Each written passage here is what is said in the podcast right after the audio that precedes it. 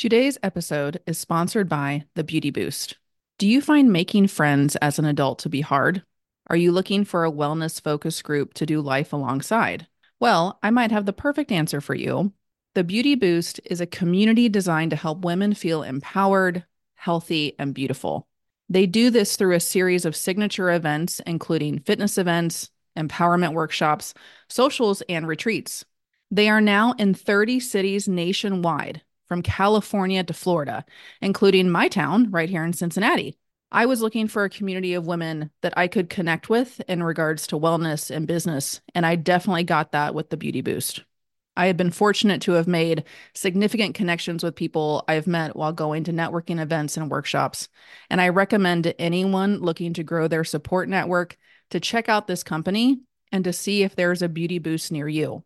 You can simply grab a one off ticket to an event that catches your eye, or you can go all in, like me, for just $99 for an entire year of events. So if making friends, joining a community, and focusing on your own well being made your list of goals for this year, be sure to check out the Beauty Boost. You can find them at thebeautyboost.net or go to Instagram and type in at the Beauty Boost. Put your city name in there. For example, mine is at the Beauty Boost Cincy. This whole book is is kind of set up to with that concept in mind that mm. you know, it's contagious when we have self energy and it helps people's parts relax and then they can be more in touch with their own system and yeah. they can hopefully spread that.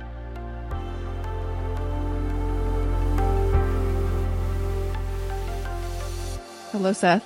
Hello. Thank you so much for joining me today. I know we were just chatting and kind of getting to know each other, and uh, we're not too far away from each other yeah. geographically. You're That's in right. Michigan. Yep. Ann Arbor, Michigan.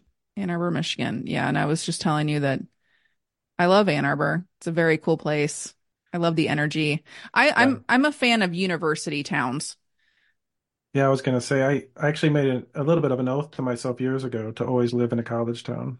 Oh, okay. So just the young energy and culture, and usually there's international restaurant mm-hmm. people from all over the world to learn from and be friends with. And oh yeah, I, I love it too. And I used to work for a university. I worked for 10 years as a therapist at a counseling center at a university and lived in Lexington, Kentucky, where University of Kentucky is, and lived mm-hmm. there for almost 20 years. I loved it. Yeah, it was just Lexington. Oh, really? Yeah, I used to work with Head Start and I would travel to Lexington for work. Yes. Yeah, it's a good little town. Yeah, it really is. It, but it's like what you described just, you know, a little bit ago of with, you know, when you are in an area of of a university, there's just so much stuff that is so cool. Yeah. Just all the different people, cultures, mm-hmm. offerings. I find that there's really nice restaurants, which parts mm. of me who love food really appreciate. the, the the restaurant fare and lots yeah. of art. I find yeah. that there's lots of different lots of art, culture, even yeah. mindedness, which I really appreciate. Like just questioning things and people mm-hmm. ideas and innovation. And I really like that to have differing opinions. yeah. Oh yeah yeah, I, I really appreciate that that too. And it was hard for for me to move away from Lexington. Now we're in the northern Kentucky by Cincinnati area, which, you know, there's a number of different universities that are here, but mm-hmm. it it's it's a different feeling because I think I feel like there's like so many and they're all kind of mm. there's not like a collective feel that I feel like you get with like Ann Arbor and mm-hmm. Lexington you know, places like that where it's kind of like more of a community feel. Mm. And I like having, I usually have a little downtown, which is nice. I've lived yeah. in places where there's no downtown. It feels like it's like missing a heart of the town. Yeah. Yeah. Mm-hmm. Yeah. The, with Northern Kentucky, there's lots of little mini cities everywhere. Mm-hmm. So it's like there's Newport, Covington, Bellevue, Fort Thomas, mm-hmm. and then Cincinnati. And, you know, and there's just like there's so many all congested within a close mm. proximity. And yeah, it just has a different feel. Yeah. But yeah, I love Ann Arbor. And what brings us together today is you wrote a book. Yeah. Called Self Led living a connected life with yourself and with others, an application of internal family systems. Yeah, it, it's a it's a beautiful book. I was I'm always excited parts of me that like love IFS gets really excited when I see postings like on social media and stuff of people who have written a new book mm. that involves IFS and mm-hmm. I'm I'm just like, "Ooh, okay, yeah. yeah. Let's dive into it." And so I I'm excited to Thank talk you. to you about what you have gifted in this book called Self-Led. Thank you so much. I really appreciate you having me. I know that obviously you're involved in the IFS community. And so when I know that about someone, I like to ask them this question mm-hmm. about mm-hmm. how did you get introduced to IFS? Mm-hmm. And so do you care to share? Yeah, sure. That story. So I guess it would be back in 2009, 2000, must have been 2009 when I first heard of IFS. I was actually going to therapy myself. I was in the middle of a divorce and um, I was really struggling once I the the realization of the the most I would ever see my kids would be every other week. It brought a lot of feelings and anxiety for me because I was a really active parent and mm-hmm. come to bed every night. So I felt like I was just like losing half of their life at the time. Yeah. And um, so while I was working with a particular therapist, he said he he's just started learning about IFS and recommended um, the introduction to IFS book uh, by Dick Schwartz. And so I bought the book and I think I started it right before I was going on one of my trips because I would travel every other week with Head Start into different towns to work with migrant and seasonal Head Start programs. And I I got on the airplane and I, I think I just started the book and I think I just poured through the book mm. on one particular flight. And very quickly I started realizing that my the anxiety I was feeling was a part, mm-hmm. and it means all of me wasn't anxious, mm-hmm. and that little understanding shifted my whole awareness, and it shifted like how my body felt. I just remember feeling more spacious, and what I didn't know was happening, I was I was unblending, and I was like, wow, that means, you know, and I have an early childhood background, so even hearing about parts being young I was like, well, I know how to care for young children. That's my specialty. I teach people how to care for young children. So I could just apply what I know to my parts. Mm. Um, and I didn't really get to know my parts so specifically at that moment, but just with that concept, I think there was an ease. And then shortly, I think within a few months, um, because I was working with Head Start and I was in like a national consultant, we had professional development money. And I think it was like getting around September, October, and we had to spend the money before the end of the year, and I hadn't spent any yet. Mm-hmm. And I said, "Well, I wonder if this IFS thing has a conference." And lo and behold, I look it up. Two weeks later, there was a conference in Chicago, which was the annual conference. Yeah, I got in, and and it was kind of like a magical experience, almost like the universe was saying, "This is for you."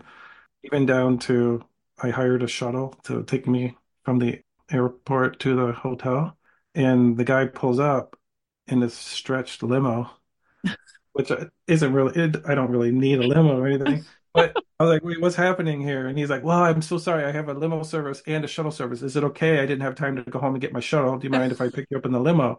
And I'm like, "Okay." Yeah.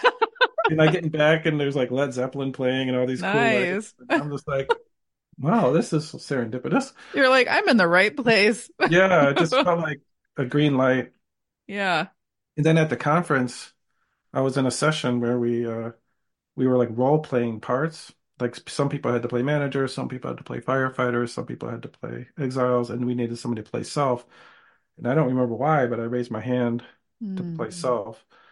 And I just I do a lot of I've already taught people about attunement and attachment parenting, and so as part as people would come to me and play out their role, and I would have to be self in the moment I would just do that, and it felt very natural. And in the middle of it, Dick Schwartz walked into the room, and I remember actually thinking, "Oh my gosh, Yoda's here!" Like the master. and then he came over and just sat on the floor right in front of me, and he blended with a part, and and it was a young part. And mm-hmm. I, I didn't, I, I just kept reflecting back and reflecting back. And then at one moment, I wasn't sure what to do. I just said, "Do you need a hug?" And he mm-hmm. just kind of nodded, and then all the everyone in the room, all the parts got in line, and I gave each part like a hug. Oh, And I think something opened in my system in that moment that was like, this is really something. yeah And then I went back and switched therapists to one that was more experienced in IFS. And then shortly thereafter, she suggested that I take the training and because of my background in education and working with children and parents and Right. And I have a Montessori background where I used to be a Montessori teacher. So it all Yeah. converged and my I was doing organization management work as well. Uh, like my research was around how do you create safe places and organizations for people to have voice, which means you have to feel safe enough to share your ideas, which means hmm parts have to feel safe. So when I took the training, it just felt very natural, and it felt like I was able to bring a lot of my past experiences to the model. Yeah. That's what I find interesting too, is when I hear people share their story of how they got introduced to IFS and if they were obviously obviously they were doing like just like you, you were doing something before you knew about IFS. Mm-hmm. And I'm always curious to hear, do you feel like that was a natural, I guess, transition, molding together of the things that you were doing before and then Mm. knowing about it? Yeah, it's completely. Um, because especially what I realize now is my passion was on how to attune, and especially to infants and toddlers was one of my specialties as well. Which, you know, for me, sometimes I'd have parts that like thinks, you know, as a man, that seems like Hmm. not too many men do this. And for me, it feels very natural. It feels like this is me. Mm. So a lot of times I'd be the only male in these settings. And I was always really drawn to how do you help infants and toddlers feel seen and, and feel and be able to build attachments and responsive caregiving. So as soon as I started connecting with my parts and with people's parts, helping people be with their parts, it felt like such a natural transition. Like this is what I do. If I help people, I've already been training people, how do you attune to little Right. ones? And, and knowing about child development really helps because when a five-year-old shows up, even though in the realm of our internal world, sometimes five-year-olds have greater knowledge than a typical five-year-old might have, hmm but there are some developmental things that are helpful to help clients or help myself know like this is what a five-year-old typically would want typically would need. It doesn't want to run your life and you manage your, Right. you know, it wants to play and this is how they like to play and this is how we can support them. And I think just creating safety in organizations with my PhD research really helps with working with clients and just how do we create a safe environment so people's parts can relax and they can have enough self energy to be with their parts. Because for me, like we call it a climate of safety in organizations. How do we create a climate of safety in working with people, working with parents, Right. so people's parts can relax enough that people can actually have so enough self to be with their parts. Yeah. So it all kind of converged really well for me. Yeah, I can definitely I can see that and I can hear that as you're describing that. And you know, I I do think it's interesting that when you went to the conference and you were in that seminar in particular and role playing that you kind of naturally maybe just raised your hand to represent self because it sounds like you were already maybe you didn't have the word for that in particular of self, Yeah. but it sounds like in the midst of your work that you were doing already with the people that you were working with in terms of the little ones and hmm parents and organizations that you were already you were already an example of what in IFS we call being self-led or self-energy.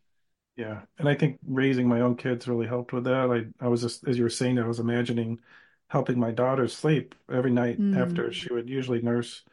And then I would help, you know, I would take her to another room and play music and help her kind of go to sleep. And I noticed if I had agitation in my body, that she would stay awake. And if I could get mm, myself calm and spacious, like the more it's like kind of dreamy, open, spacious I could make myself, then she would settle down. yeah, I didn't really know what that was at the time. And right. another thing that you're saying is really interesting when I do my own work. What's really clear to me is like Dick says, you know, well, you know, if you have multiple kids in a household, why do some people get more trauma than others hmm or, or have more effect on their parts? And some he used to say, I'm not sure if he still says it as much, but like it depends how much self energy you can hold in those moments. you know, depending on how much your protectors take over and how much you fall into your Mm-hmm. exiles. And when I when I'm with my parts, I often see that like in my bedroom was like a sanctuary of self energy. So I would be in my room and I would be creative and I remember dancing and I Mm-hmm. would like draw, I would play music. And even in my as I'm doing my work, I would open my bedroom door and I would sense all the like what feels like dark energy or just like stuff coming out of my mom's room. And so it's like as long as I was with myself, I had a ton of self energy. But then the lack of attunement and connection that came into my space is why I have my my burdens, my exhaust. Right. But I, I think I've always somehow knew that one could have their own self energy, That's so even as beautiful. as a young child. So I think I just got lucky. I don't know how it happened, but That's great. No, yeah. that's so it's I, that's beautiful to hear you kind of, you know, share that experience and that memory and to feel that safety in your room and to dance and to feel that connection to that creativity and and all of that is is so beautiful. And I feel like, you know, I have a a four-year-old son and it's just so much fun to be able to witness him in those moments where he's just like sometimes his eyes are closed and he's just Mhm. like feeling it, whatever it is, whether Very it's music playing or he's just playing with his toys and he's like, I can just see like his creative juices are flowing and, uh, and just that natural energy that we have within us as, as children, but also obviously as we keep living in this human body, we have access to that or it's there. It's just like what you were saying just now. Sometimes it's, of course, over the course of our living our Mhm. life, relationships, situations that that Yeah. that not that ability to be aware of that self energy is covered up or blocked sometimes. Yeah. And often those aspects of self are uh, literally exiled. Like we exile Right. our creativity, we exile our tenderness, we exile our how we like to flourish, we exile our exuberance. Yeah. The one thing that has always stood out to me, I think it was Dick that I heard say this, was it's not how did he say that? And I always feel like I butcher this when I try to say it, but I'll try to get the point across. Basically, he said he said something like it's how a lot of the time externally other people are reacting to either Mhm. our parts or our dimensions of self energy that that then cause wounds. Yes, I would agree with that. Yeah. That yeah, like if you I think about as a child, if you're jumping around, feeling good, being hmm playful, being hmm silly, but that's activating a part within, let's say, one of the caregivers around in that moment that then is like, oh no, we don't act like that for Right. whatever reason from their past. So they shame that hmm that self energy within the kid. Then, like you said, that can then maybe get exiled so that they're like, well, Yeah. it's not safe for me to be accessing that playfulness. That's right. And it really aligns with, and I mentioned this in the book, uh, Erik Erikson's stages of psychosocial development that like in the first few years that we develop trust or mistrust of the world. Like, are my needs met? Are my needs are met? I can hmm trust. And then we start becoming autonomous, like start doing things. And if we're told no, like don't touch those things, don't do those things, you're bad.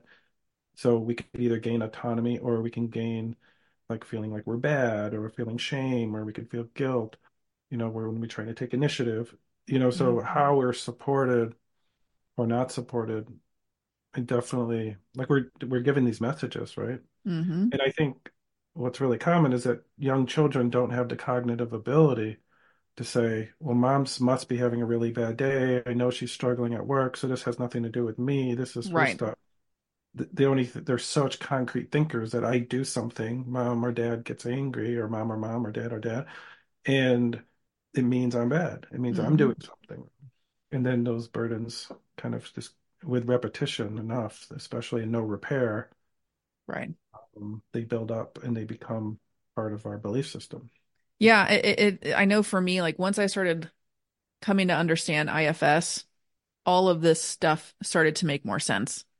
hmm And in terms of just being able to look at ourselves, being able to look at other situations with other people, when we can see it in this organizing way of mm-hmm. parts and then self, I feel like it it helped bring me more access to clarity and understanding of being able to yeah connect with me and to connect with my clients the people that i was working with yeah so yeah i know eh, there's we can go on forever we could it. go on forever about talking yeah. about that kind of stuff and so i am curious to know what was your inspiration what was your intention mm-hmm. of writing your book self-led yeah.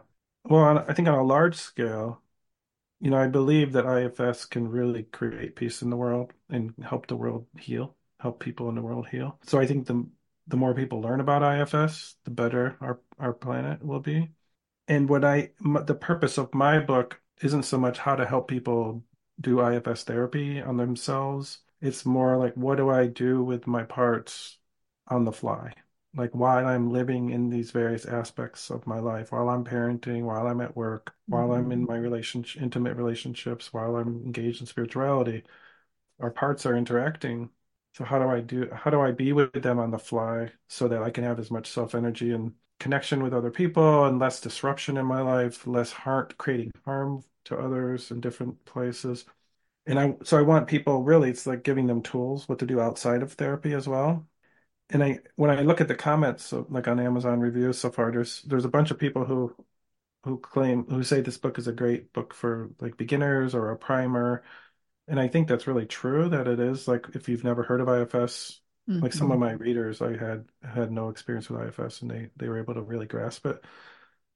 And I think it is really for advanced IFSers because I think a lot of us do really well in our own sessions with our parts but I think taking it to like how do I live with my parts uh, in a conscious way is mm-hmm. a really mm-hmm. high level of skill in practice. I feel like it's like an instrument or a sport. Like we have to really keep doing it and practicing it so that I really know I'm blended while I'm doing something that might be creating harm mm-hmm. with my family, my kids, my coworkers. And so really this book is really and I guess in a way it is my goal to help create a more peaceful world through people just simply being aware of what's happening inside and how do I unblend it in the moment. Yeah, and that's uh, that's very beautiful and it's like on one hand that sounds like a like a huge thing of like let's bring peacefulness and at the mm-hmm. same time it it is something though that is realistic because again I feel like in my own personal experiences with doing parts work and all of that within myself kind of like what you described in that first experience of you reading Dick's book on the plane and you realize like you're not just all anxiety. Mm-hmm. It's a mm-hmm. part of you that is anxious, but it's mm-hmm. not all of you. And I feel like when we can have that unblending and that spaciousness within while still being with whatever part that is, that can completely shift the dynamics within yourself, but also especially when you're interacting with other people. Right. So that you're not just in this place of reactivity mm-hmm. Or shutdown, you know, that it's okay, I can bring awareness to the mm-hmm. this part and and at the same time have that spaciousness there where there's more like we would say self-led mm-hmm. and, and, calmness groundedness clarity yeah. all of that so I, I appreciate your mm-hmm. your vision with this. Thank you. And I think really the book, if I boiled it down to like the essence, it's really building off this idea that parts beget parts and self begets self. That if I can be with my parts, I'm going to be less defensive. I'm going to be less reactive, stonewalling, all these things that you just mentioned, which means I'm not activating other people's parts right as much so they have their own system i can't like guarantee someone will be self-led if i'm self-led but there's much more likelihood that their protectors are not going to get activated by interacting with me so then when they turn to the next person they're not walking in with this blend as blended as they might have been mm-hmm. so i really feel like this whole book is is kind of set up to with that concept in mind that mm it's contagious when we have self energy and it helps people's parts relax and then they can be more in touch with their own system and yeah. they could hopefully spread that and before we move on one thing i do want to say is I want to give credit to my my wife Catherine who did she did the graphic design for the book. Um, so she laid out all the well, like the word, which is called the copy in technical terms, Mm-hmm. and she painted the cover um, with watercolor and then brought it into a computer and enhanced it and drew the dragonfly. But my whole vision was please make it as spacious and as possible, like the words.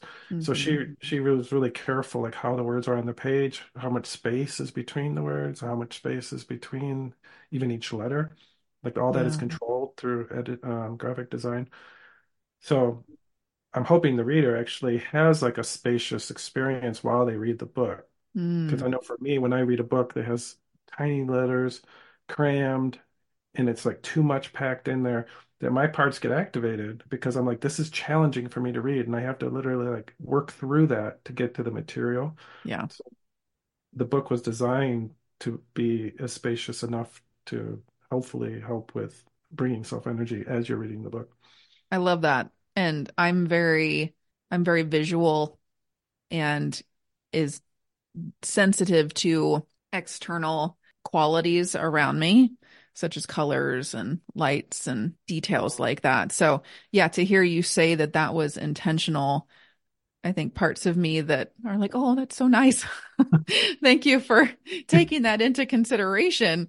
Yeah. And, you know, I'm looking down at your at your book right now and yeah, that was something that I had a, a question in the back of my mind for you was the picture on the cover with the dragonfly and the colors and uh, that it felt on purpose. Yeah, the the color is how I how I and a lot of my clients see the color of self-energy, like this golden light. Mm-hmm. And a dragonfly actually showed up while I was writing the book, and it I felt like a guide that it was actually Mm, out actually outside, and it w- stayed there for quite a long time, and I felt like it was giving me messages, and I felt like, oh, this really needs to be part of the book. that's And my wife really came up with this idea of it kind of flowing into this light enlightened space where it's like almost like just light in the center where it's and even the the cover I meant I chose a matte finish so it feels soft and like velvety. Yeah, I'm feeling that right now. I'm running my fingers over it right now. Yeah, Yeah. and you're right. It does. It has like that, yeah, that velvety finish. And you know, I was an English major. I was going to be a high school English teacher originally. Mm, Part of my studies was really about what does it mean to experience the world through writing and reading. And my program was so much around like reader response theory, which means once the reader has the book, it's really their experience. And so I'm I was really thinking about the reader mm. as I'm writing the book. Like, how are you going to experience this? I know you get to make it your own. I don't own it anymore once you read it. You get to create your own experience, but I really wanted it to be something that was pleasurable and sensorial and and, and to feel held while you're reading the book. Yeah, and, and again, I, I appreciate that. And you know, you mentioning when you've read other books where the words are super tiny and it all feels very crammed together on the page, that also, for parts of me, can get overwhelmed and just kind of overtaken with the Mhm. information and can sometimes then just put it down and sometimes not even pick it Yeah, up again. Either. Yeah. And so I think, you know, it makes sense that you took all this into account, especially given you, hmm you know that you're writing about self and hmm being with parts with spaciousness and and all of that. So yeah it, it all makes sense to me and it's beautiful. Thank you. so you write about in the book four specific areas in regards to being self-led. You talk about being self-led in relationships at work parenting and spirituality. And i am i'm really curious why did you pick those four? For me, when I try to boil down like what our life experiences are, it feels like those are the main areas. So for relationships, I focus mainly on intimate relationships, like having a partner, and then we all have a job, or, or if we don't have a job, we're home with it, oftentimes with our kids. So like parenting at work and our spirituality, to me, felt like it covered all the bases of like one's the various aspects of people's lives. So it feels a little bit practical that way. mm-hmm. Um, and I feel like I have, like I've I've studied in my own life and in academically all those areas. I think intimate relationships is probably the least that I've formally studied. I like I'm I'm IFIO trained in uh, Mm-hmm. intimacy from the inside out. But you know, like parenting and at work and spirituality has been a personal journey um, that I've always been interested in. So for me, it just feels like it covers all the bases. Yeah, I, I agree. And I was also wondering, yeah, as you were just sharing that, a part of me in the back was kind of like, oh, yeah, but, and it made sense what you just said in regards to you were already focusing on those areas as well Yeah, those are in your work.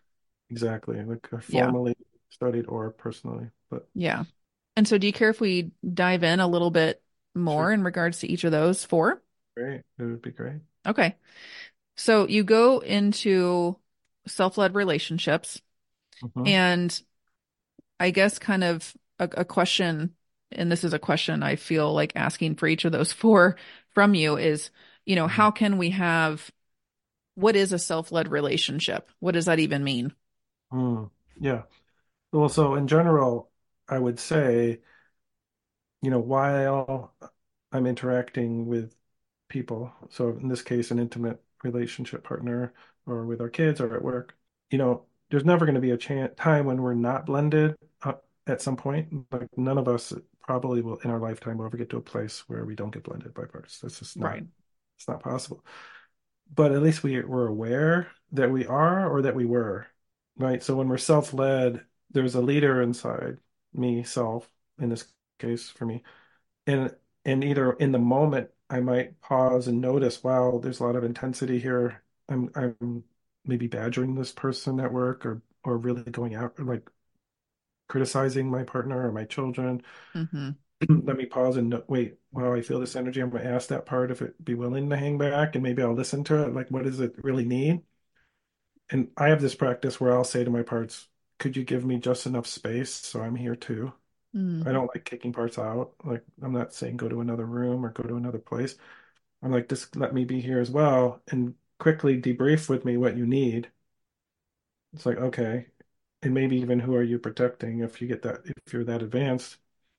But then I can say, okay, is it okay if I handle this? And then I will interact with the person. And then you might even turn to your part and go, how did I do? mm, And that creates, we're building a relationship in those moments. Like I am looking out for your interests. I'm not just kicking you out, saying parts bad, me good, right? I'm saying what you need is important. And oftentimes our parts, what they want is the person in front of us to treat us kindly and lovingly, or for our kids to be able to listen and do what they're supposed to do, and people at work to take us seriously.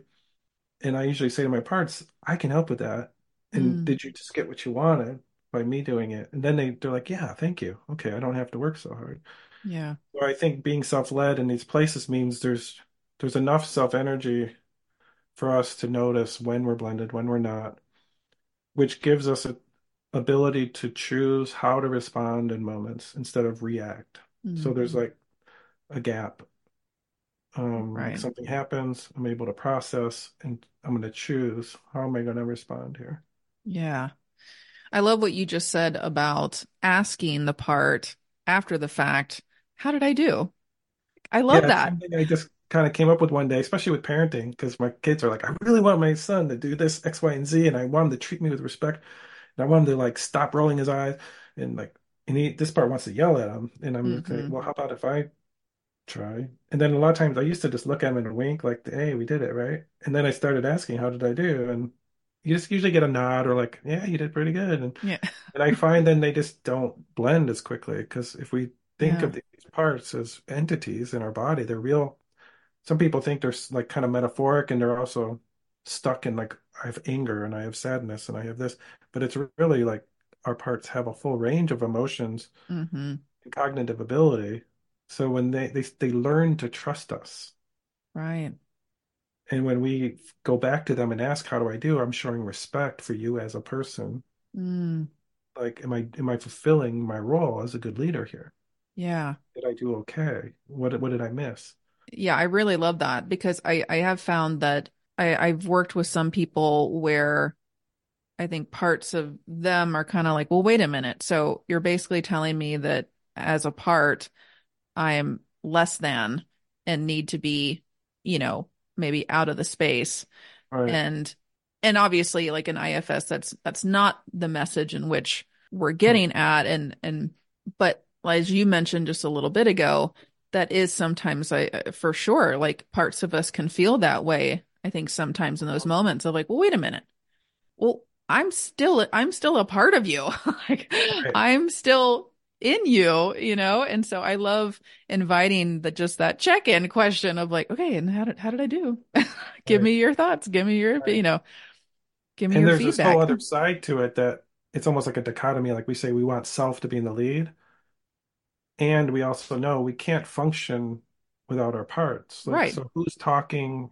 Like I'm self-led, but if self is like the orchestra, the um, conductor, the conductor could just be waving its arms. There's no music. Yeah. So our parts, when they're unburdened, when they're like we have this unburdened system that we create as our parts heal, they're helping me because I know all this stuff about child development. Like parts are helping me and they're informing me as I'm speaking, and they might be kind of helping me speak.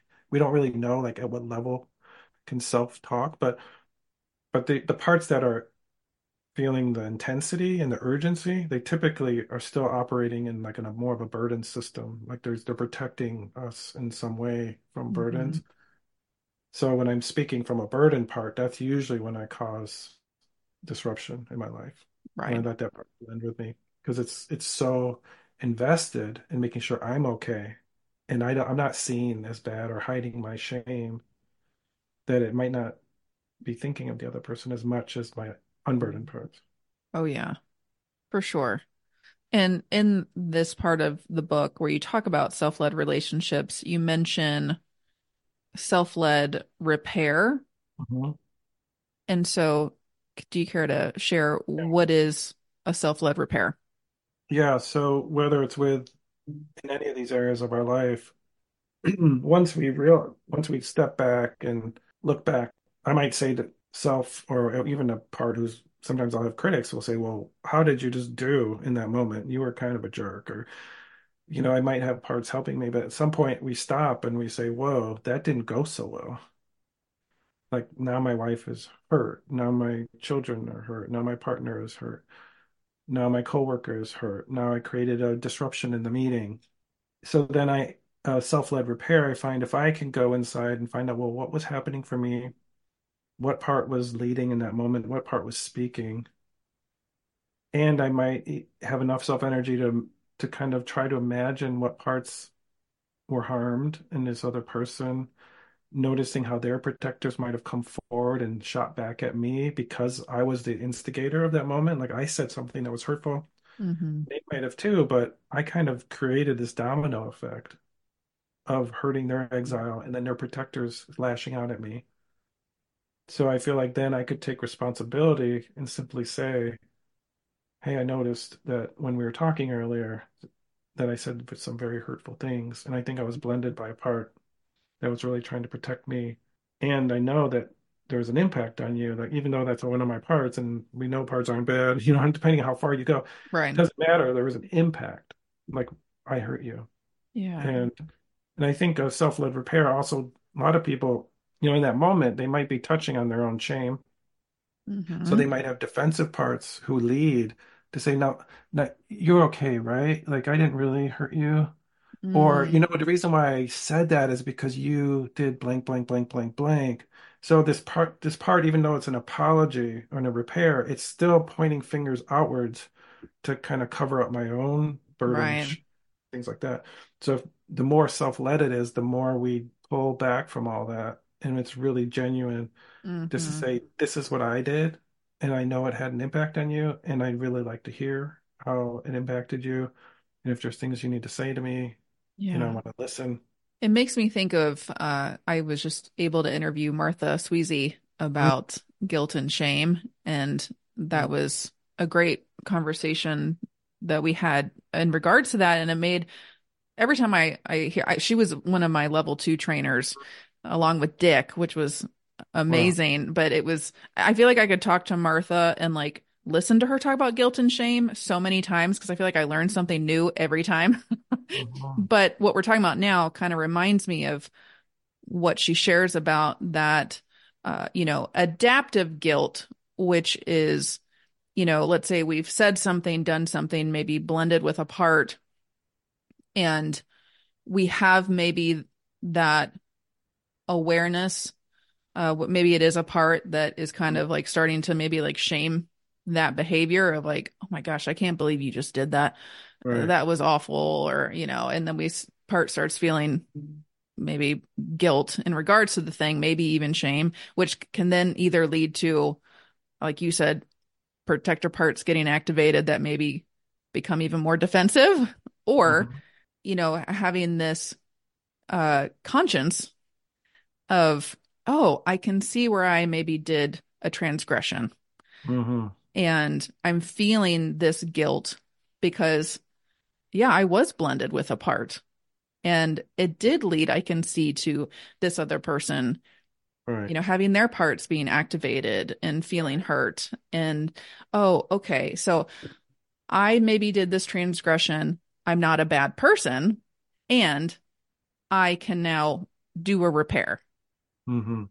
and that i feel like when we can have that understanding within us it's mm-hmm. like mm-hmm. so wonderful what can happen with specifically we're talking about right here in, in this chapter our relationships. Mm-hmm. Because instead of just getting blended with all these protector parts that are pointing fingers, or shutting down, you know, mm-hmm. it's can we have that that clarity and that compassion for what happened within us in that moment to then be able to yeah make that repair with the other person Mm-hmm.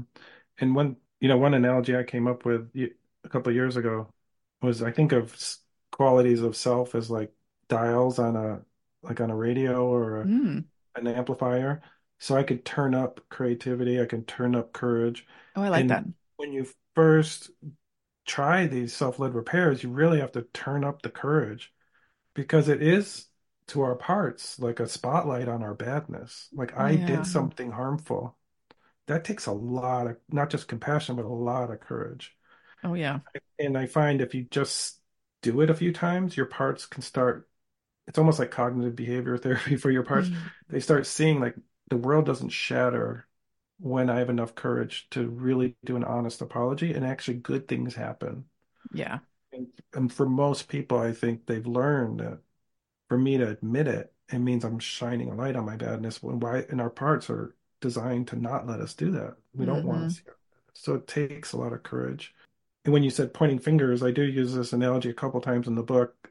It's a Jamaican proverb that when you point to somebody, turn your hand over and look how many fingers are pointing back, and there's always three. Yeah. And so for me, I think about that as I guarantee you, if I'm pointing at somebody, whether it's my kids, my coworker, my my partner, I'm probably blended with at least three parts, or three parts are activated. Mm. I have the protector who's pointing. I have another protector who's really upset, and I have an exile that these parts are protecting, and there's probably more. So for me, it, it, like that whole feeling of pointing, or even mentally or physically, is is like an opportunity to unblend because mm-hmm. it means I must have enough parts in me that I'm like willing to like say it's your fault. Right. And it might be that the person did something but the act of pointing and the act of in that intensity like when we feel urgency to blame others it's a really good indicator whether it's our kids our, right. our partners or coworkers yeah. that there's something to check inside absolutely I, i've heard that before yeah there's one finger if you're pointing a finger this way then turn it over more fingers pointing to you as yeah. well. I remember hearing that for the first time being like, oh, wow. That, yeah, that makes a lot of sense. And even noticing if you feel like you're not able to do the repair, right? Because then mm-hmm. that is speaking, obviously, about the parts of you that are in there being like, no, right. That's dangerous. Or self led means I, I don't do it until I'm ready. Yeah. Until it's like the right time. Yeah. And so then you go into being self led at work, mm-hmm. which I feel like this one for me in particular, I I was like, oh yeah, this is an important thing to talk about because you think about a work environment. If you're working in a corporation with other people, it is, I mean, it's going to start having family dynamics. Yeah. so there's going to be parts activation. Mm-hmm.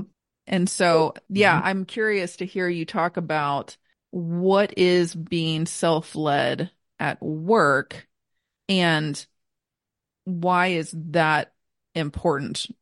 Mm-hmm. Yeah. So there's the there is the relationship aspect for sure. Like, am I in conflict with people? You know, how am I getting along with people? How am I showing up in meetings? You know, so being self-led helps with all that.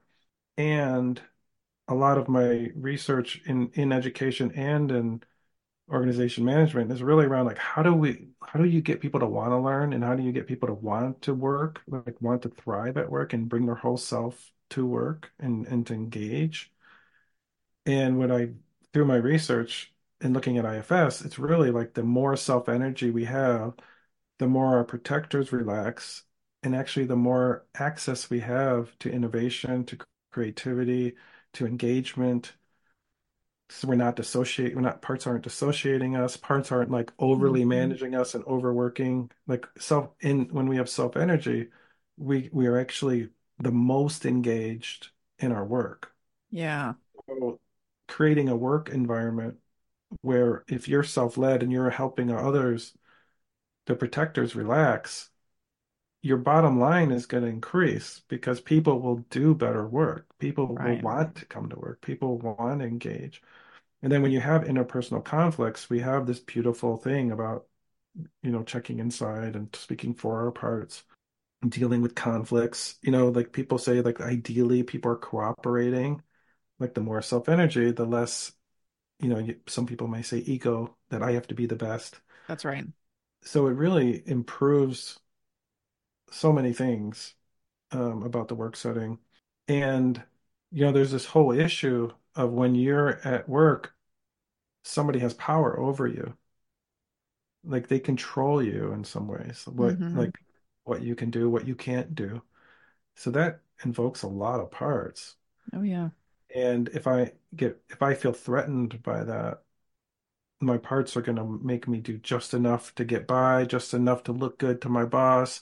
Maybe they'll be looking for other jobs, hmm you know, depending on how I'm treated. So I found even in a place where the boss isn't so great, if I'm with my parts, I could still thrive in this setting. And I can tell my parts, you know, we could look for another job, but while we're here, let's do good enough so that when we look for another job, you know, we have a good references. You know, Right. like, Yeah.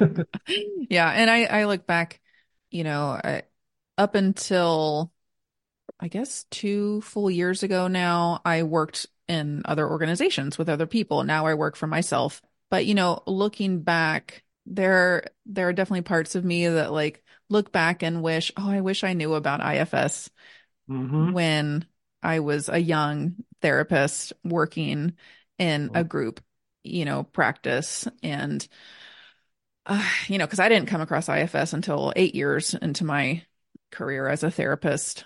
And, but yeah, because it is, it's, it's just like a family, right? When you put a group of people, but especially in a work environment, hmm they are bringing their own histories, their hmm own wounds, their own protector parts, and then kind of putting them in this environment where it's like, okay, now work together, but also here's the hierarchy. hmm And here are your responsibilities and feel supported? Are you getting enough pay? Are you getting enough time right. off? with Your family? Yeah. And, you know, for sure, it's going to be this kind of perfect environment set up for you to bring awareness to your parts. Right. And just like going to your families for the holidays, you know, Yeah. like this is a perfect petri dish for Right. noticing your parts. Yeah. And and it's like, yeah, if we can bring curiosity to like, oh, I just said this in a meeting. Who said that within me? Parts and people coming forth based on what I just said. One of my clients calls it a, a parts food fight. Like like you say something and then somebody else is throwing stuff and Oh yeah. crazy. You could witness that in the work setting. You know, when I first learned about IFS, I, I think I tell this story in the book. I, you know, as a, I took some psychology and sociology, so I was really in, in college. And I was really interested in like social kind of experiments, like how do we live together and how do we work together? Like I'm hmm always like metacognating, like thinking about what's happening while it's happening. And I thought, oh, let me just try this speaking for parts thing. And like I noticed in a meeting when I would just say, you know what, I don't really agree with that. I think we should do this. It would often create a, an argument or people would even if the boss says yeah if i like seth's idea there would be people who are like scouring like oh, seth is he's whatever but if i said you know what i really hear what you're saying like it makes sense if we do x y and z and so and a part of me totally agrees with that. And i have this other part of me that wonders what if we tried this? And they never knew ifs but i used that word part. Hmm and almost all the time, people would go, "Oh, yeah, let's talk about that," and they would actually get engaged and excited to even explore it. Maybe it, we didn't do it, but at least it was heard and it was tossed around as an idea that might have been legitimate. Where in the past it would have been defensive or feelings right. towards it. So just by using those words, like I acknowledge, like we might say to our kids or to our partner, like a part of me totally understands what you're saying. hmm I try to get rid of the word but because that erases what you just said. I Exactly. say, and I have this other part that's thinking this, like, what do you think of that? And Yeah. people just tend to relax and Oh, I mean, and you could, I could feel that in my body just naturally as you were giving that example, as you know, because in that first example of, you know, someone sharing something in a meeting and then you saying like, well, I don't agree with, you know, that has this like, oh, type of energy. But when you're like, oh yeah, a part of me really sees where you're coming from and I get that. And there's another part of me because I feel, yeah, totally. I mean, I feel like when we can really come to understand what that means Mhm. and that acknowledgement of, yeah, there is a part of me and that gets that what they're saying. And there's this other part of me too. I feel like that's such a non-violent way. Mhm. It's non-violent communication, right? It is. To just be able to be like, I see, I see what you're saying. And Mhm. I'm also seeing this over here. And it kind of has this this open energy as opposed to like closed off Right. of, well, you're wrong and I'm right. right. And when on that late on the ladder there, it's almost like saying you're bad. Like I'm pointing out your badness and I'm better than you. Right. I mean, that's what I think what people feel underneath when we Yeah. speak. Yeah, totally. I think about, you know, I'm really grateful for one of the uh, directors that I worked for at the counseling center that I worked at the university. She would invite us at the start of meetings to sh- go around and share. We didn't use parts language, but it was kind of like a sharing of parts. hmm And people didn't have to share if they didn't want to. They could just say polite pass, you know. Uh, but it was an opportunity, like an open opportunity for people to share. Now looking back, it was totally, it was like we were speaking for parts of ourselves. Like, what am I coming with today? Yes. hmm hmm Yeah. Our parts feeling tired, our parts uh-huh. feeling distracted by life stuff today, uh-huh. or, but you uh-huh. know, it could be whatever. And that was really, yeah, I just have really fond memories and gratitude for hmm that invitation from a leader. And and she would always start. She would be like, "I'm inviting this, and again, you don't have to." And she's like, "And I'm going to start." Wow, And and it was really beautiful. that's very good. And like you mentioned, so there is a leadership aspect of the book, and that was my specialty in my, when I did my PhD program. And I think the thing that stuck out to me the most was Chris Argyris, Ar Argyris, Argyris, A-R-G-Y-R-I-S, in Harvard, like in the 60s, came up with this whole model of like how the leaders can get stuck in these defensive routines. Like I have to be the one that knows everything. Yeah. And they literally block people from sharing their thoughts and ideas because if you share your thoughts and ideas, that means I don't know almost unconsciously oftentimes. So organizations espouse all these beliefs around we're so open and we're like we listen to our staff, but then when you go in, is it does it match those espoused beliefs? And oftentimes what will block what they espouse, like what's the what's the reality in organization is defensive leadership Mm. When they're not really open to ideas, and mostly because from a parts perspective, that would mean I'm less than if my staff knew more than me. Yeah. And so I've always been interested, like, how do we help leaders? Like, for me, it's a sign of strength of a leader to say, tell me what's happening on the ground. What are you seeing? What are you seeing? Mm-hmm. What are you bringing? What did you learn in school? What did you find out from your research? And then I can actually make informed decisions based on all this reality and based on a, an like a diversity of ideas and thoughts. Where most of the time leaders will come to the meeting already with an idea and they're trying to convince the group to go buy into their idea and the people know. So they're just nodding their heads because they know there's going to be ramifications if i say something in contrary to what you're feeling because the defensive routine of the leader mm. will then smash yeah. anything down in some way so yeah. for me if a leader could be self-led it actually improves again the bottom line of the organization because the organization will thrive and be more adaptive to the environment because Absolutely. the ideas will forth and you create a climate of safety which allows people's parts to relax mm-hmm. like my research like a lot of articles i read talked about climates of safety a climate of voice or a climate of silence and it's all around safety or not safety. Why are people quiet? Because it's not safe. Yeah why are people speaking up? Because it's safe. Yeah and it makes me think of i just had the image in my mind of um, when i've had conversations with people who do parts work in um, like executive coaching and like yeah like leadership coaching settings and kind of that image of again like we can use with like a boardroom and noticing like even like as self but also using this kind of literally with a literal boardroom like at a, a place of work here's self you know, maybe standing at the at the front of the room and there's an idea being presented of like, hey everyone, like what if we start a podcast? Mm-hmm. And or maybe a part saying that I don't know. And then yeah. there's parts at the table that are like all for it and they're like, yes, right. but then there's like parts in the back that have like their arms crossed, like in the shadows that are like mm. not like have some concerns. Right. Or ideas about that in general. Mm. But if the environment isn't being, like you're saying, like open to, let me hear from everyone. There is no right or wrong thing. Like it's safe here. Then that can really enrich the experience of, let's say, creating a podcast as right. opposed to maybe not creating that safe environment and that safe con- container being with self energy to then be like, oh, well, I'm just going to ignore which is coming from parts, right? Like I'm just going to ignore those other ones in the back. Mm-hmm. And and I get a bad vibe from them, so I'm not going to Right, they're always naysayers and Right.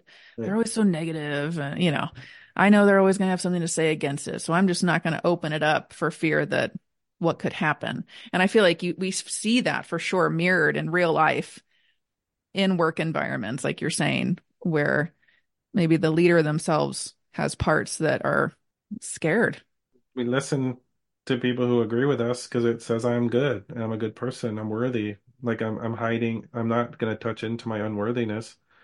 But these people who are quiet in the back with their arms folded, they probably hold some truth that if we heard their truth, it might avoid what happened three months later when our organization fell apart and we went out of business. Right. you know. Yeah. yeah, exactly. Yeah. Uh, and then you go into self-led parenting. Mm-hmm. And I know we've kind of touched on this one, you know, throughout our conversation already, but I guess a question I have is like, what are the impacts if you're a parent, you have a kid, and you are not being self-led? What what mm. are the impacts with that? Yeah.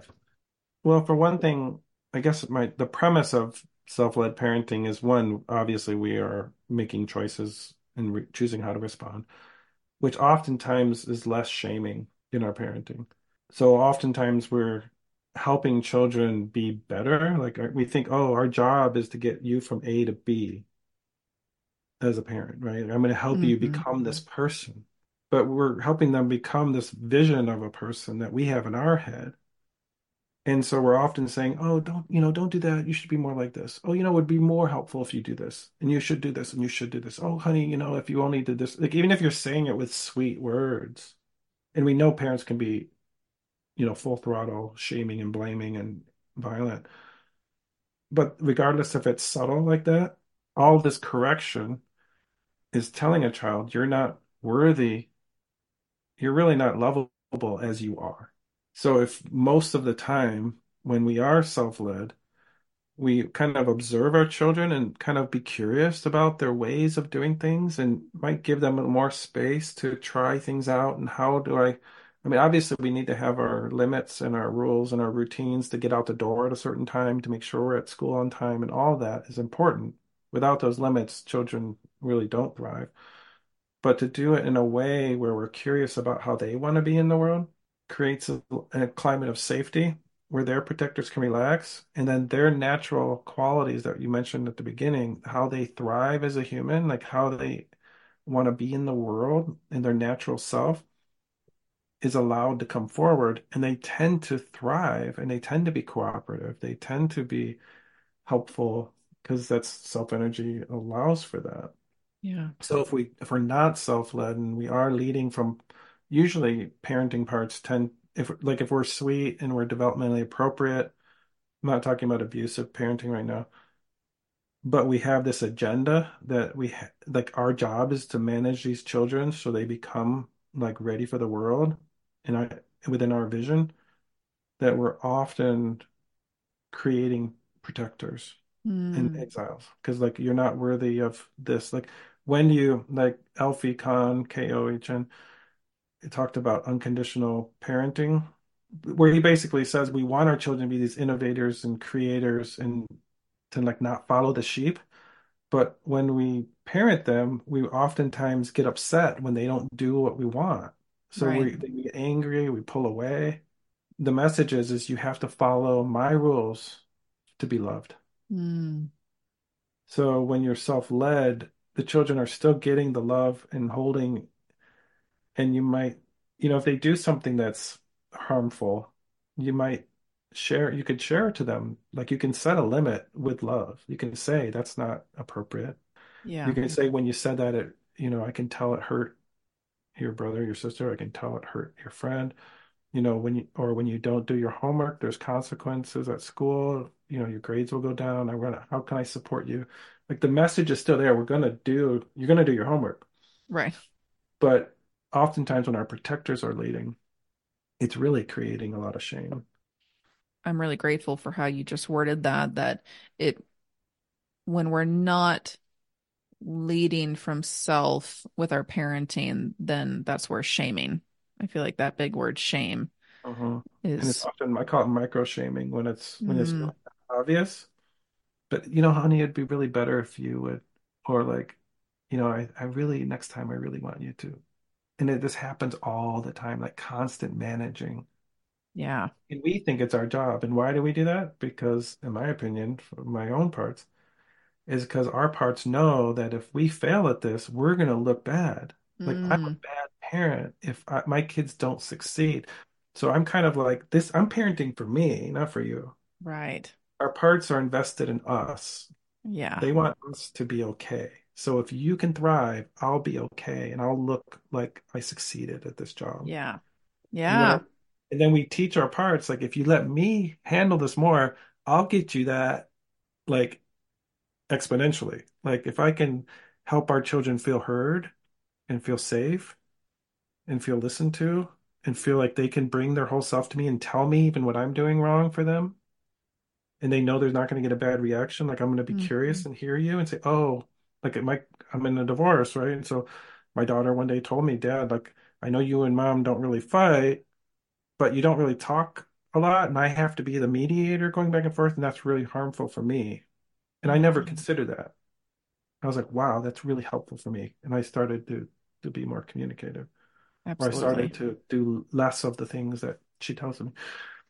So then our parts get what they want. Our children end up thriving because then they're more engaged in school because they're they're more self-led there's more create uh, there's more even brain availability for innovative and creativity instead of being in fight or flight which was probably more of our protectors right like i'm just trying right. to get by just trying to not get caught mm-hmm. i just want to get through this yeah and you also mention in the self-led parenting part the importance of or at least how to get to know or be aware of like your children's part and their right. parts, right? right? And being able to, of course, it's important to know what's getting activated within us.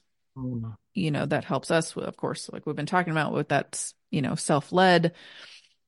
And then with our children, it's getting curious too about like, oh, so this, the mm-hmm. way they're behaving right now might be coming from a part of them that, you know, the, the example that came to my mind when I was reading that part was like, right now, like bedtime for us and our four year old is difficult. Mm-hmm. And I can see it's like once he realizes, oh no, it's bedtime, he'll start crying. And mm-hmm. then he'll get this other part got activated that's like, we're going to play instead. Mm-hmm. and and it's just like, oh, what is going on? And then that's activating parts within me and my husband that are like, oh my gosh, like, please just like get in bed but it is interesting because if like I take a moment or time to pause and like get curious about like, okay, what's parts are getting activated within my son. Mm-hmm. I feel like again, like that helps access curiosity yeah. and then like compassion mm-hmm.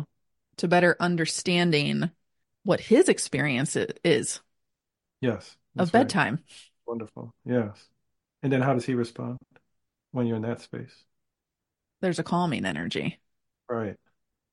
Because so if I get what they want, then he's then he's more likely to go to bed. Right. but no, but believe me, it, you know, there just last easy. night, just last night, there was like a moment right. where this part within right. me that just came out that was just like ah, you know, and then but it didn't it didn't lead to him then changing that behavior. Right. It just right. kept going. And then it's like in that moment I was I'm grateful that like I was able to like recognize what had just happened within me. And then, uh, yeah, I felt like I was able to have some space and then, you know, go towards him with that, that softening and, and he went to bed. Yeah. he and, went to bed.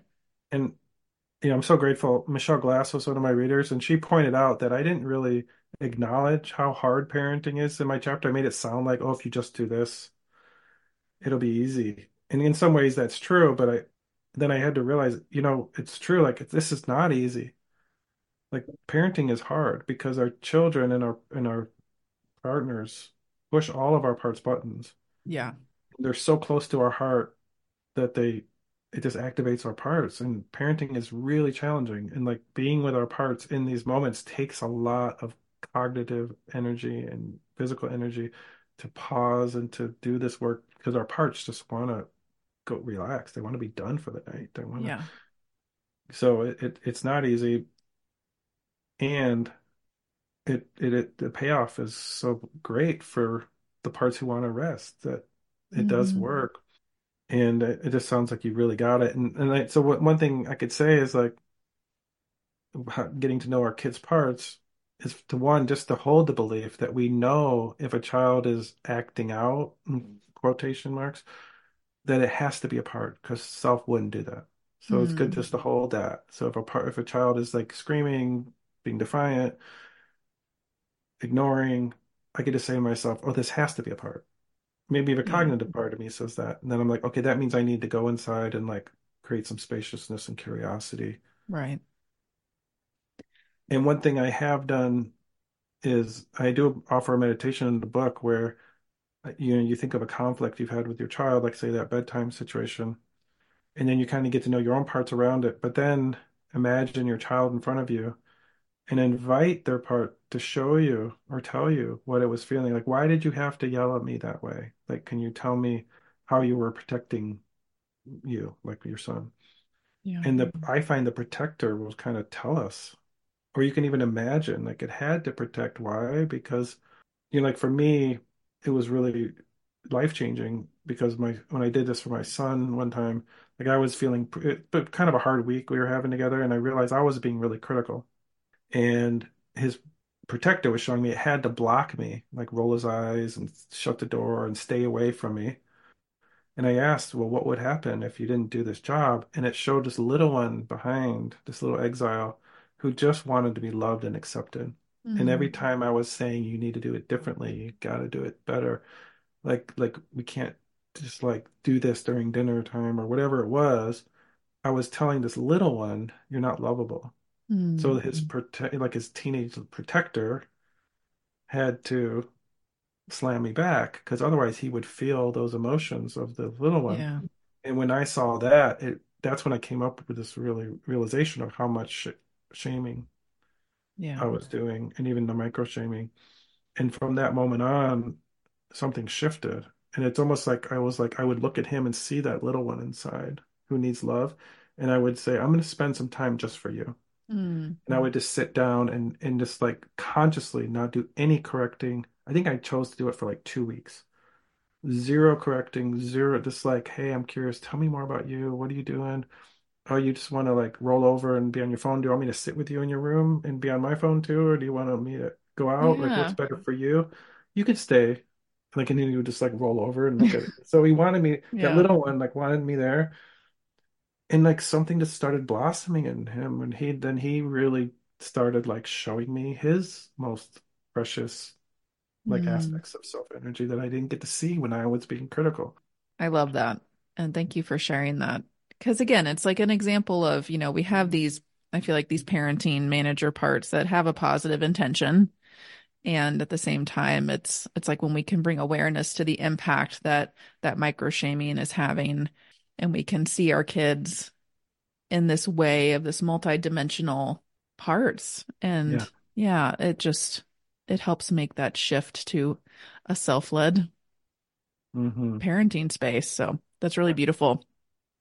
And so now we're at the last one, self-led spirituality. Mm-hmm. And yeah, I'm curious to hear. I don't really. I feel like I have like so many questions about this one, but I kind of just want to like hear from you, just kind of openly. Like when you wrote this part, self-led spirituality. I guess what is it that you want people to know about that? Well, I think the first thing for me is, and this is just my assumption, I can't say what other people want, but I imagine when people engage in spirituality, whether it's in religion or other types of spiritual practice, like there's some kind of yearning for being connected with something larger than us. Mm-hmm. In IFS, sometimes we'll say there's a larger self, there's like a collective self that might be even a different level than what you might say God is or however you conceive that, or the universe. And I think when we tap into self energy and when we're asking our parts to give us enough space, so there's more and more of self, like the path meditation, where you ask your parts to to just hang for a minute. You actually touch those things that we desire, is to feel a connection with something larger than us. And I feel like once we're in that space, I personally have experienced then you are able to hear guidance and messages. Mm. Like one time I realized I was, when I used to pray, I would be asking for things like, can I have help for me? Can my family? Could you please take care of this person? Could you help me with my job? And all of a sudden I go, wait a minute, who's praying? Mm. And I realized that was a part because self didn't need to ask for all that. Self wasn't desperate. Self wasn't scared because self doesn't have fear. So it wasn't needing this help. And then I when I asked that part to step back, it was like now I just was like, huh, what do you want to offer me? Like what what do you want me to know? Mm. And then I would start hearing things and like messages around. It would still help me in my daily life, but it wasn't it was like a whole different experience. And I feel I kind of feel like through the larger self and I, with IFS and spirituality, like self we are self for our parts and when we connect with something larger through like really being in the ocean of self energy we realize like wow it's kind of like there's this larger self or god and i'm kind of like a part and there's this like larger self that yeah. holds me that can connect with me then that gives me enough energy because then I have I have self energy in me, which I think is connected to this universal energy or God's Mm. energy, or then I can offer that to my parts, and my parts then also have their own little self energy Yeah. and parts parts, and it keeps it's almost like this nesting. And I feel like there's so much of IFS process that's so spiritual around our like the the unburdening process you know, really taps into a lot of energy work and taps into like shamanism, not intentionally. Like I don't think Dick wasn't like he is a scientist when he came up with this stuff. I mean, other people helped, like Michi Rose and others, but it was through observation that people would show every time they unburden, these things would happen. Like if you just ask somebody, how do you want to let it go? You don't have to say, do you want to use fire, earth, or wind or water? People will say, I want to throw it in the fire. I want to throw it in the wind. I want to give it to the light. hmm Yeah, just natural draw to these elements that we are made of. Right. And like you know, all these images of religious figures with halos and this light, hmm like I see that as self-energy. You know, we all have this light that's in us. Yeah. I love what you said to uh, the question of who's praying. hmm I think that's really a powerful question. And I've never thought about it like that. Uh, but it makes sense.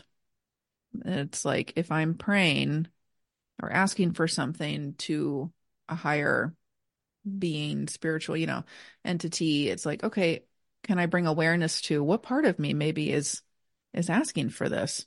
Mm-hmm. And to just then have a relationship, better connection with that part of me.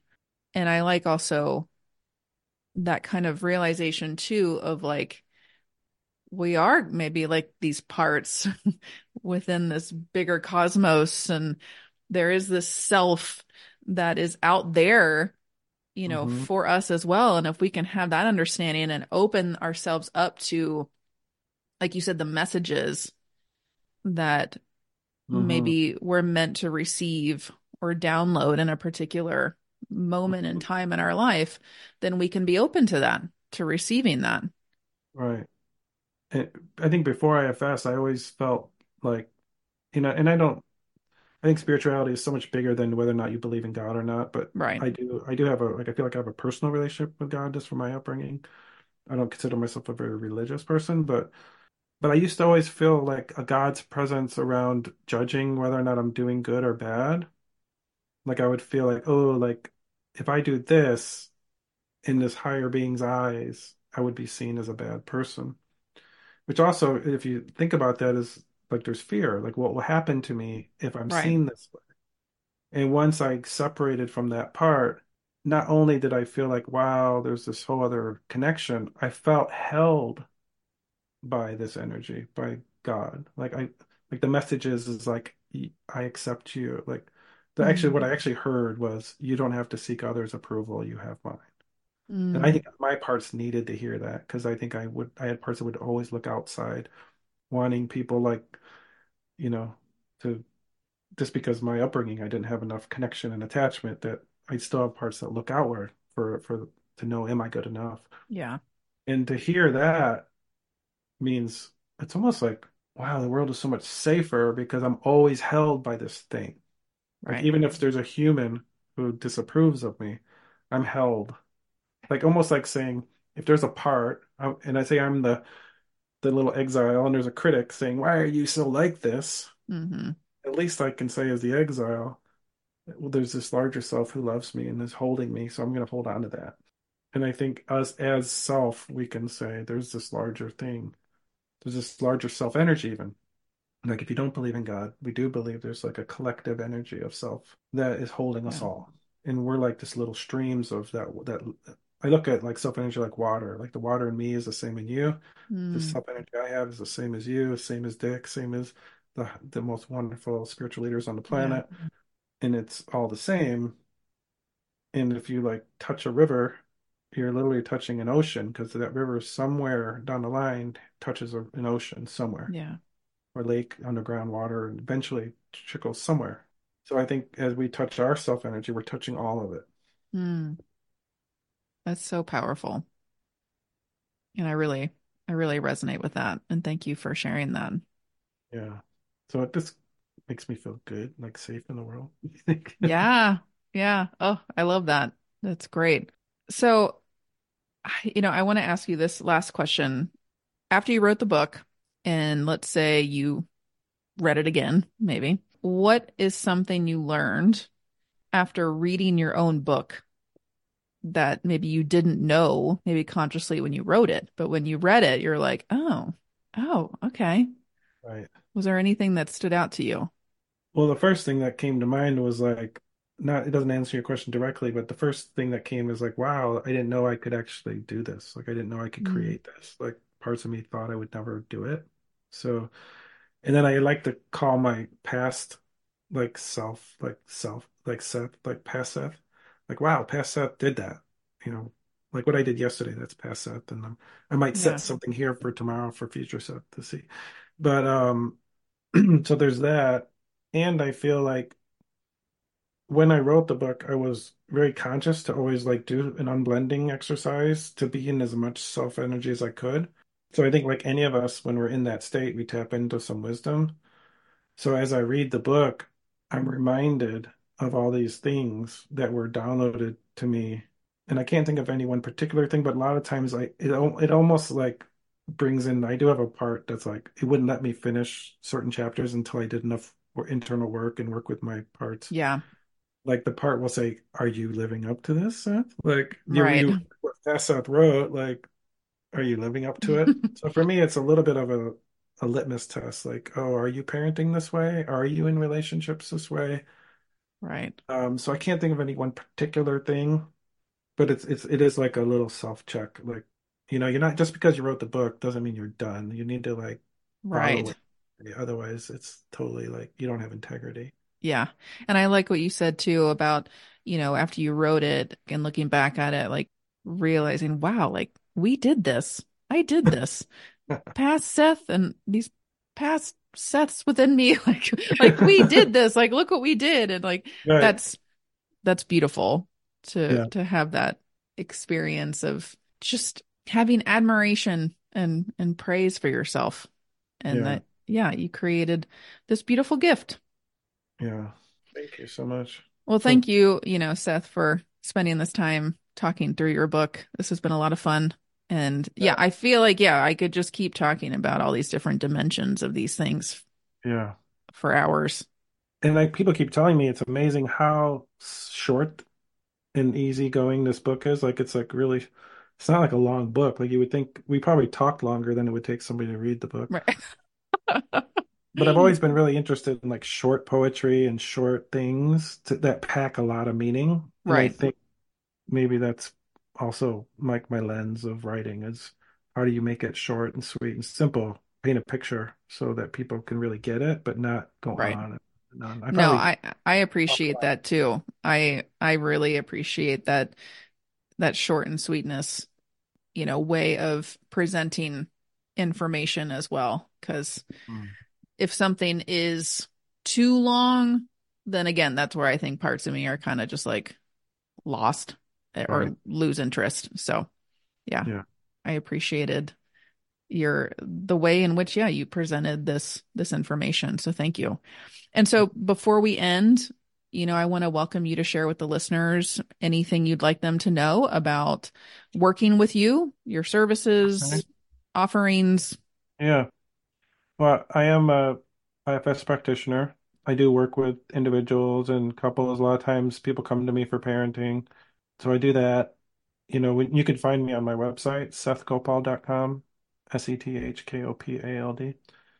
Um, I am slotted to do a retreat for um, Soleology, which is a, a place where they have um, retreats in Ireland and Malta. And a lot of like the big lead trainers are are there, and I'm like so honored that they reached out to me, but they wanted specifically around self-led parenting. Oh, And it's supposed to be sometime in 2025. So if you could go to their their website, you could check that out.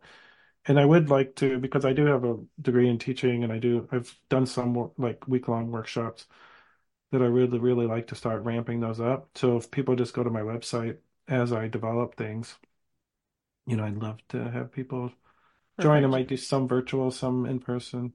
Yeah. thinking about other books. I want to write some children's books to help kids learn about parts and about self. That's great. Yeah.